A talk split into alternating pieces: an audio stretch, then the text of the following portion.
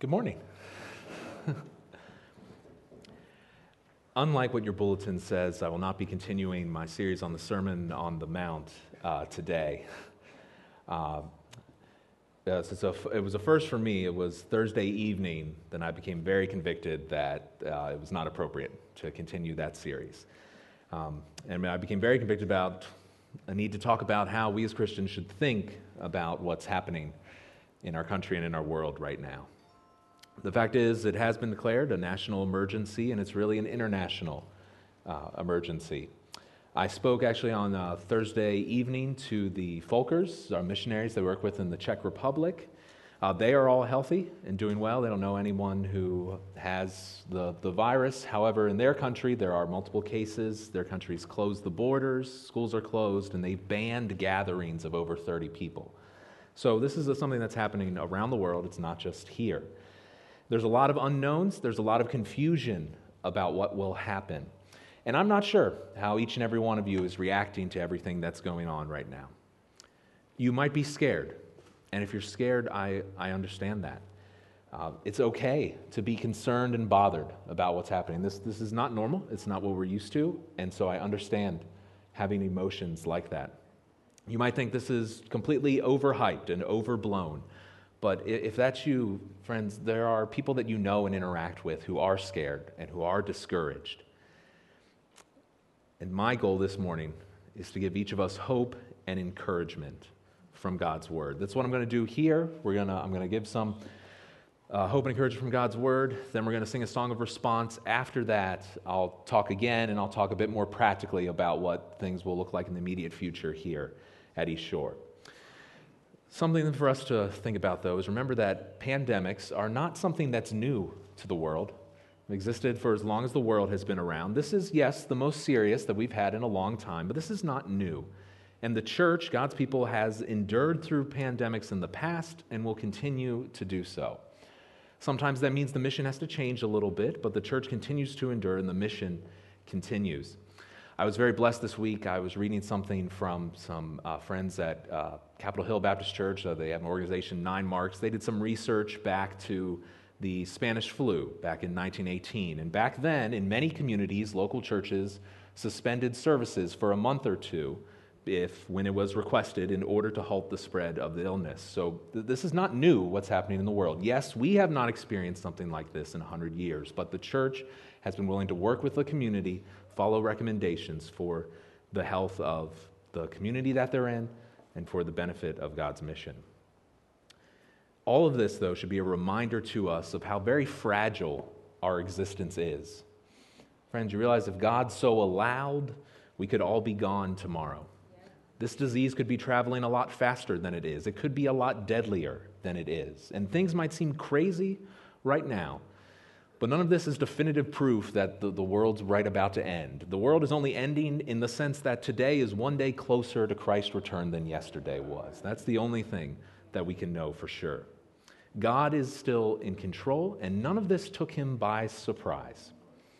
As I was thinking about this in the midst of all the craziness of the week, as I was dwelling on it, thinking about it, one verse kept coming to mind. It really isn't a verse, it's more a, a phrase, a part of a verse of Scripture. So if you'd like to read along with me, I'm going to be in the book of Esther, chapter 4.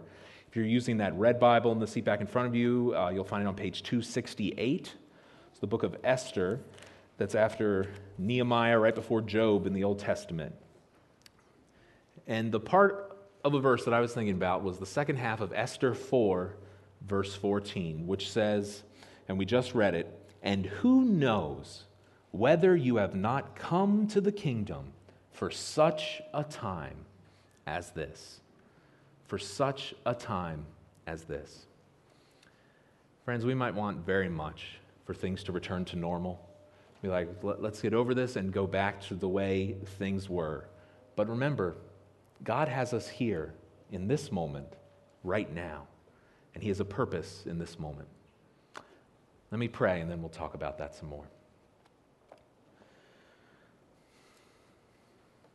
Lord, I feel like I don't have the words in this moment. So I pray that we are seeing you and your truth very clearly right now. I pray truly that you may get the glory in this. You may increase and be known more than any personality or anything else. May this be an opportunity that people come to you. Lord, we've prayed for so long for people to be awakened to their need for you. We prayed for revival and people to come to know you. Maybe this, maybe now. Lord, in this moment, help us to see what we should do in such a time as this. It's in your name I pray. Amen. So, what's happening in this verse? What's happening here in Esther? So, uh, the book of Esther is about Jews, about God's uh, people in the Old Testament, and they are living far away from the land where they are. They are in the Persian Empire in the capital city of Susa. They'd been taken away into exile from their homeland many years beforehand, and uh, by the Babylonians, a different empire. When the Persians took over, they said, You can go back, but many of them didn't. Many of them, instead, they stayed where they were, or they spread throughout the empire. Some of them never made it back to their homeland. And so we're talking today, we're hearing about some Jews who are living in the capital city of the empire. Well, the king of the empire decides that he needs a new wife. And the way you did that, you didn't go on Tinder, you didn't have anything like that. And if you were the king, what that meant is that he sent out his servants, and what they did was they grabbed all the beautiful virgins that they could find, and they brought them, forced them into the king's harem. And one of the women that they grab is a Jewish girl named Hadassah, or Esther, as we more know her. Now, some people portray this story as a great romance between Esther and the king. That, that's really not what's happening here. This is a government forcing young women to be with the king. But somehow, even in that terrible, awful situation, this woman, this young Jewish girl, Esther, she is chosen to be queen. She is favored in this moment. So she becomes queen, and sometime after that, the king promotes a man named Haman. And Haman, he does not like the Jewish people. He's part of a people group that were their enemies. And so he schemes about I'm close to the king. I have a way now. I can kill all the Jewish people in the empire. He convinces the king, persuades him without using names, but he persuades them him to sign an edict in order that orders all Jews in the empire will be killed on a particular day. Uh, chapter 3, verses 14 and 15 talks about this happening. A copy of the document was to be issued as a decree in every province by proclamation to all the peoples to be ready for that day, the day all the Jews would be killed. The couriers went out hurriedly by the order of the king. The decree was issued in Susa, the citadel. The king and Haman, they sat down to drink, but the city of Susa was thrown into confusion. Well, that's something that sounds very familiar right now.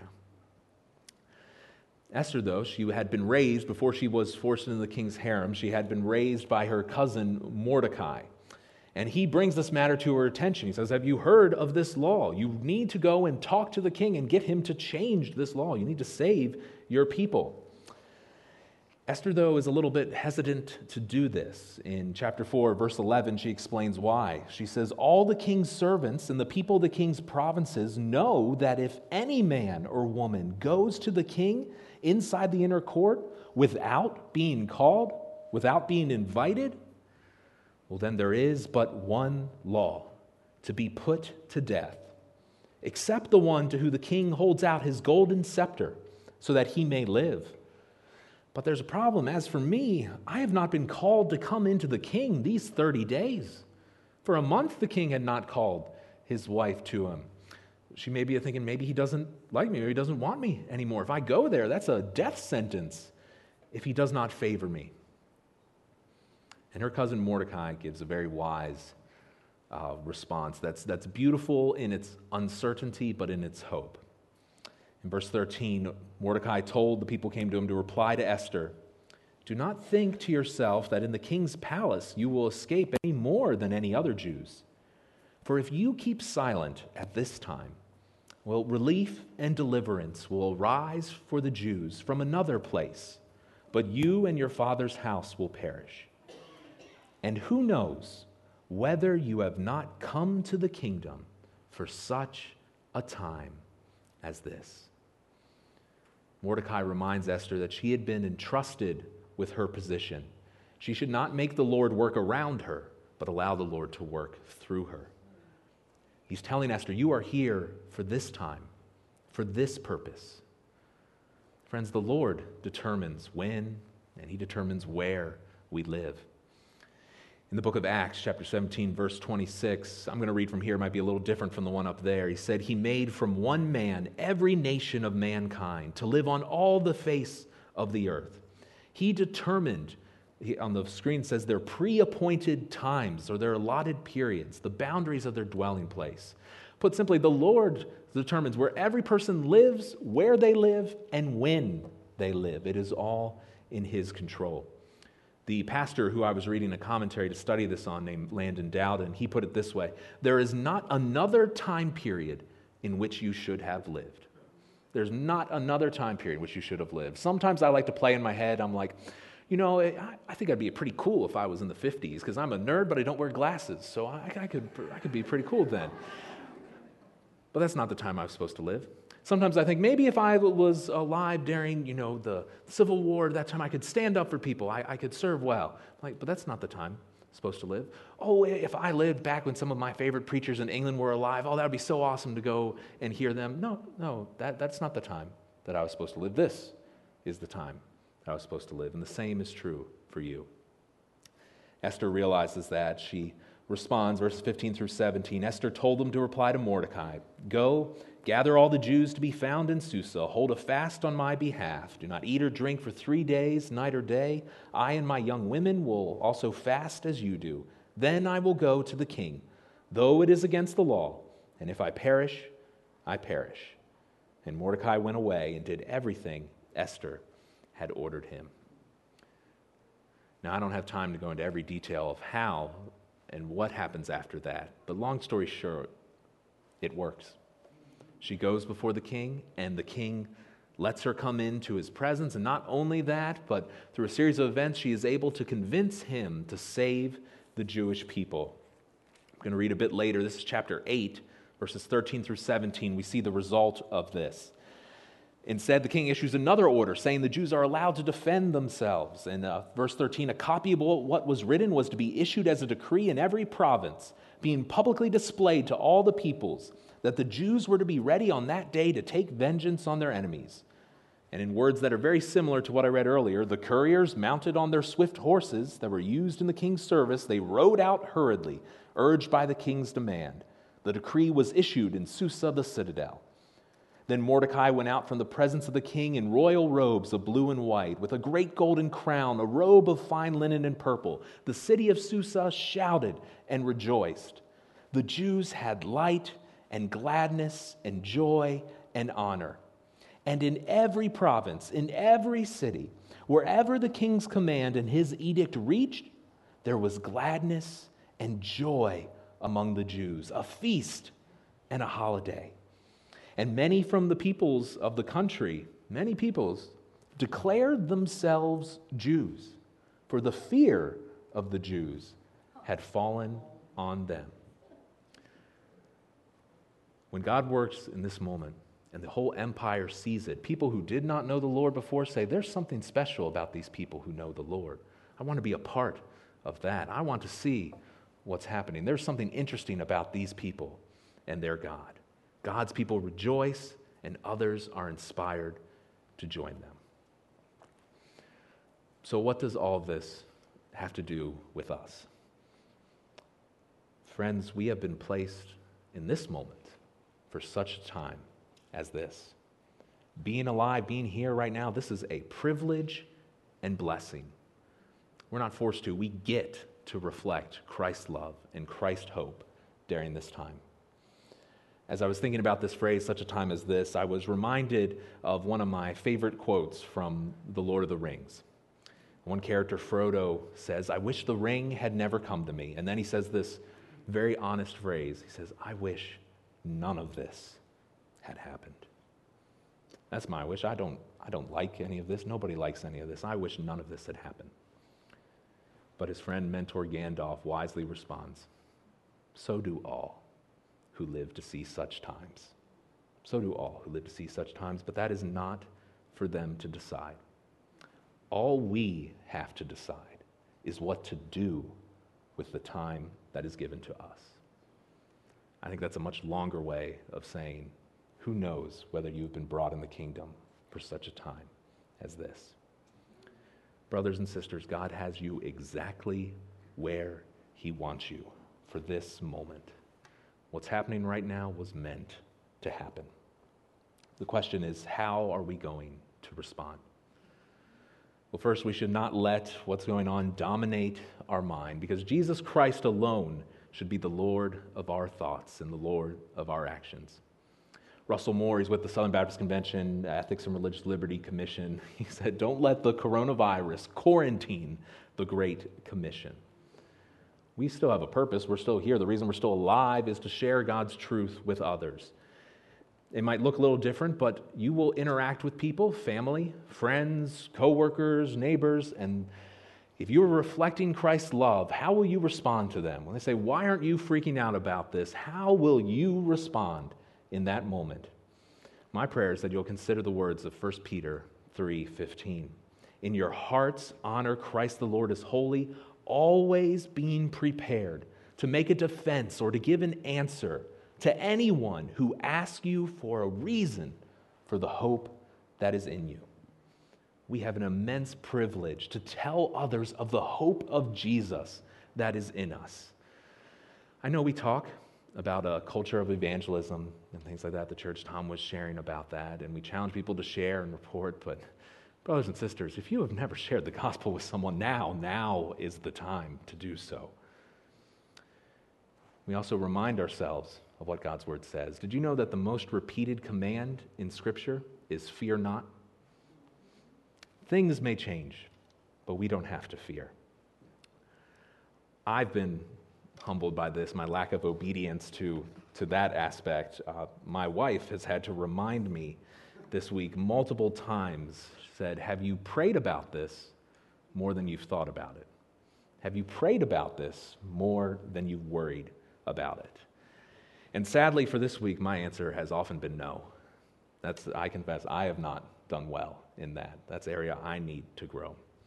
I've not slept very well this week, thinking about what in the world am I going to say to all of you this morning, and to all of you who are joining us online, brothers and sisters who can't be with us. I know that this is hard, but I also know that God is still in control and He has a purpose for each of us during this time. To everyone here, everyone listening, God has a purpose for you during this time. And what is that purpose? Well, let me speak to those of you who maybe do not have a relationship with the Lord or unsure about that. Friends, I, I really don't like it gets on my it bothers me when somebody shares the gospel as like part of a fear tactic, you better get saved or else or something like that. That bothers me, but but let's be honest, friends, we don't know what's going to happen. And now, now more than ever, it is important that you know where you stand before the Lord. Things you do before the Lord, your actions, your sin, they bring you suffering not only in this life, but if you don't know Him, suffering in the next. Jesus came, He lived, He died to bring us hope. Trust in Him, turn to Him. I say this every week, but talk to someone, talk to me, talk to someone else today, today, today, today. I beg you, call out to Him. Repent, turn away from sin, come to know Jesus Christ. Now is the time. Let any fear you have drive you to faith. Now, today, understand, know your relationship with the Lord. For believers, for my brothers and sisters, there, there's three things I thought about for us to do. The first is to share with others, tell them of the hope that is in you. I just talked about that, but uh, again, that pastor Landon Dowden, he said, the places where we are, the positions we hold, the people by whom we are surrounded, see that? The places, the positions, the people, they have been entrusted to us for the purpose of gospel advancement. Where you are, where you live, the people you interact with are people God has put in your place so that you would tell them about Jesus Christ. Share with others. Secondly, during this time, remember to love others, to love others. Every single person is created in the image of God. This is the time, this is our time to care for others. During this time, it's important to not think about what's best for you, think about what is best for the people around you. People are going to have many different opinions. There are people who are going to make health and safety decisions that you disagree with. Someone may do something you think is reckless or foolish. Somebody may do something you think is overcautious or restrictive. And you can be upset about that, or you can make the decision to love and care for that person. You can make the decision to encourage and care for others, even if they're responding in a way that you don't think is appropriate. In the coming days and weeks, there will probably be opportunities, or maybe opportunities, to care for those who are sick. There'll probably be opportunities to provide meals for those who are shut in, perhaps get groceries for those who are particularly at risk. Friends, be available for those opportunities if you can. We're going to work, we're going to talk this week about organizing what that could look like for our church as a whole, but in the meantime, if you have opportunities to show love and grace to others, do so. God has you here for that purpose. And third, don't be afraid. Fear not. Don't lie to people. Don't, don't lie to people. Don't tell them things that are not true, but reassure others. And I would say to those of you who are here, and probably especially those who are online, reassure especially your children that God is in control. And He always is. I heard a devotion yesterday. It was, uh, I was here for the beginning of worship team practice to pray with the people in worship team. Uh, Dave Justinsky actually shared it. It was a good reminder that the kind of anxiety and fear that's prevalent in the culture in this moment, that's the world that all the Bible heroes lived in. With the Old and New Testament, it was an uncertain world. There was fear, anxiety all the time. That was the world they lived and moved in. We here at this time, we have been spoiled, spoiled by prosperity, health, and peace. And now, now that's gone. Now we get to join our brothers and sisters throughout the ages of the church. Now we get to join them in reflecting hope in a time of fear and anxiety. We are here for such a time as this. Let me give you a final word of encouragement. I'm going to read Psalm 46, verses 1 through 7, which I found a blessing to me this week. Psalm 46 says, God is our refuge and strength, a very present help in time of trouble. Therefore, we will not fear though the earth gives way, though the mountains be moved into the heart of the sea, though its waters roar and foam, though the mountains tremble at its swelling. There is a river whose streams make glad the city of God, the holy habitation of the Most High. God is in the midst of her, she shall not be moved. God will help her when morning dawns. The nations rage, the kingdoms totter. He, the Lord, utters his voice, the earth melts. The Lord of hosts is with us. The God of Jacob is our fortress. And so, in that's hope, I invite the worship team up. Let's sing a song of response because that God, that Lord, is worthy of that. Friends, let's stand for a moment of silent prayer and then we'll respond in song.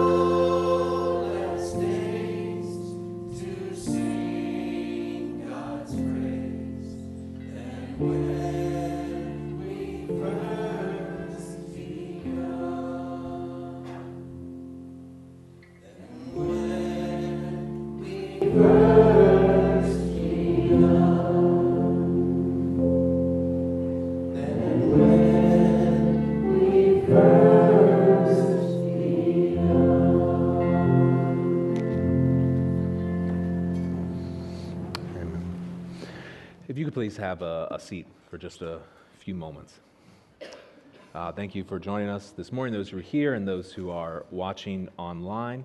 So, this is a time where we're going to talk very practically about what's going on here.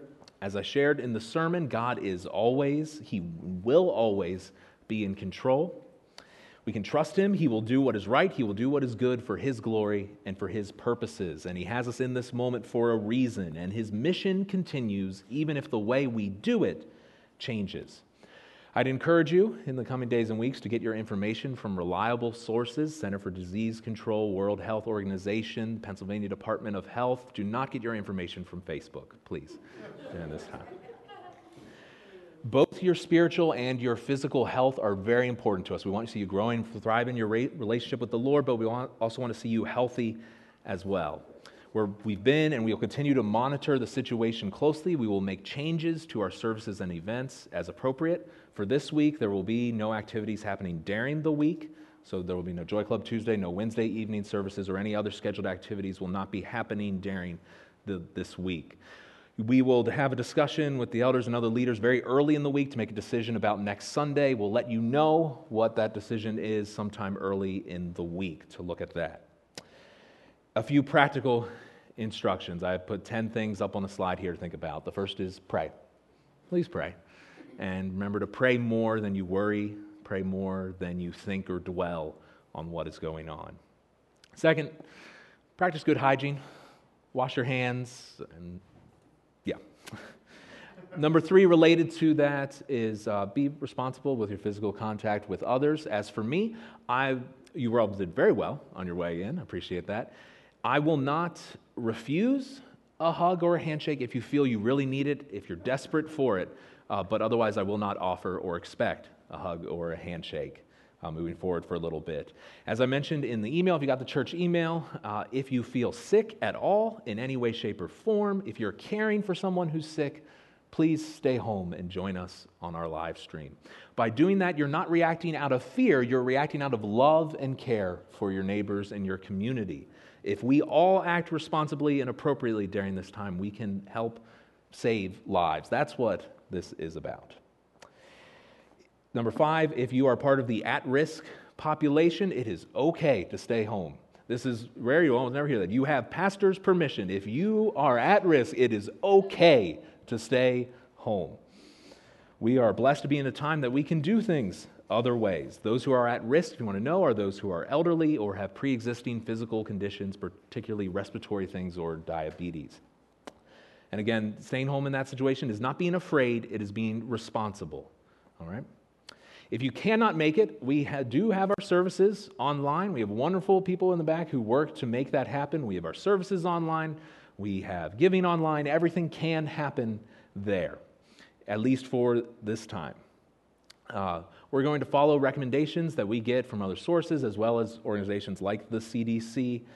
If we have to suspend meeting here for a season, we will let you know about that. We've already had conversations with our tech team about what that could look like. Maybe we we live stream the service, just have worship team and myself here. If we need to make other changes, we need to record something earlier, we're having conversations about that. We will let you know what we are doing. Number eight, let us know what you need, especially those watching online if you didn't feel like you could make it, or those here. If you have a need or a concern, please let us know. We are the church, Christ's body. We are here to love and care for one another. If you are uncomfortable going out and getting groceries, you're running low on food or something like that, please let us know and we will help you. We will take care of that. That is why we are here to encourage one another. Number nine, we will look for ways to keep in contact with you. We will try to be in contact with what's going on. So uh, check your email if you have it, be available for phone calls, get in touch with deacons or other church leaders if you have a question or a concern. Uh, check our website. Uh, we've been trying to put, I don't know if it's active. I tried to put on ABC 27 yesterday about what we were doing today. So we'll try to be in contact in as many ways as possible. And then finally, take the time to bless and encourage others. As I shared in the message, this is an amazing opportunity that we have to love and encourage others, both those in our body who have particular needs in our church family, but there are also many people outside of our body who do not have hope during this time, whose entire worlds are being rocked right now, and we do have hope. We have a hope that we can give them. Look for opportunities to share that. To conclude our service today, I received several prayer requests from the Southern Baptist Convention as well as our Ethics and Religious Liberty Commission. So, what I'm going to do is I'm going to pray over these prayer requests. Um, when I finish praying, that'll be the end of our service. You'll be dismissed. Remember, we'll have a basket set out in the back for those of you who are here. If you'd like to put your offering there, I will uh, greet you out in the uh, parking lot if you'd like to say hello. And so let me pray, and uh, we'll keep in touch with what's going on. So let's pray, everyone, together. Lord God, in this time, in this moment, we are so grateful that you love us and that you hear us and that you're concerned about us. God, we ask you in your great, abundant, and great mercy, because you can stop this pandemic right now. Just stop it. Just end it. Lord, we ask you, God, in all things, to please save lives, to work in your grace and goodness. Save lives not only in our communities, but around the world, particularly in places that are unequipped to handle what's going on. God, please save lives in those areas. Your word says, Isaiah 59 1, Behold, the Lord's hand is not shortened that it cannot save, his ear dull that it cannot hear. So we call out to you, God. Please heal, please save. Lord, right now we pray for those who are our leaders. We pray for President Trump, Vice President Pence, the leaders in Congress. We pray for Governor Wolf and those here in Pennsylvania and our local authorities, God, may you give them wisdom and discernment in this time to make the decisions that are best for our communities and our country. Give us the willingness to uh, support them during this time, pray for them, and continue to pray for wisdom for them. May you guide them to the best actions, the best steps for prevention and care. In Psalm 90, 12, your word says, Lord, to teach us to number our days carefully that we may develop wisdom in our hearts. God, may this moment convince people, demonstrate to them how fragile their life is, how little control they actually have, and how very real and very close eternity is. May this time lead people to seek you and to come to you. May we be ready to share when opportunities come. And God, we ask you to protect those of us, our brothers and sisters who are missionaries, serving you around the world, in communities that may be harder hit than we are. May they use this global crisis to advance your good news. God, looking here, we pray that you will keep the people of East Shore healthy. And God, we pray for the individuals and families in the coming days who, who either will be or are affected by the virus. God, we pray for their healing and their care. God, I pray for all the doctors and medical professionals who are working tirelessly to minister to others. God, encourage them, strengthen them, keep them healthy during this time. God, uh, we pray for medical researchers who are working around the clock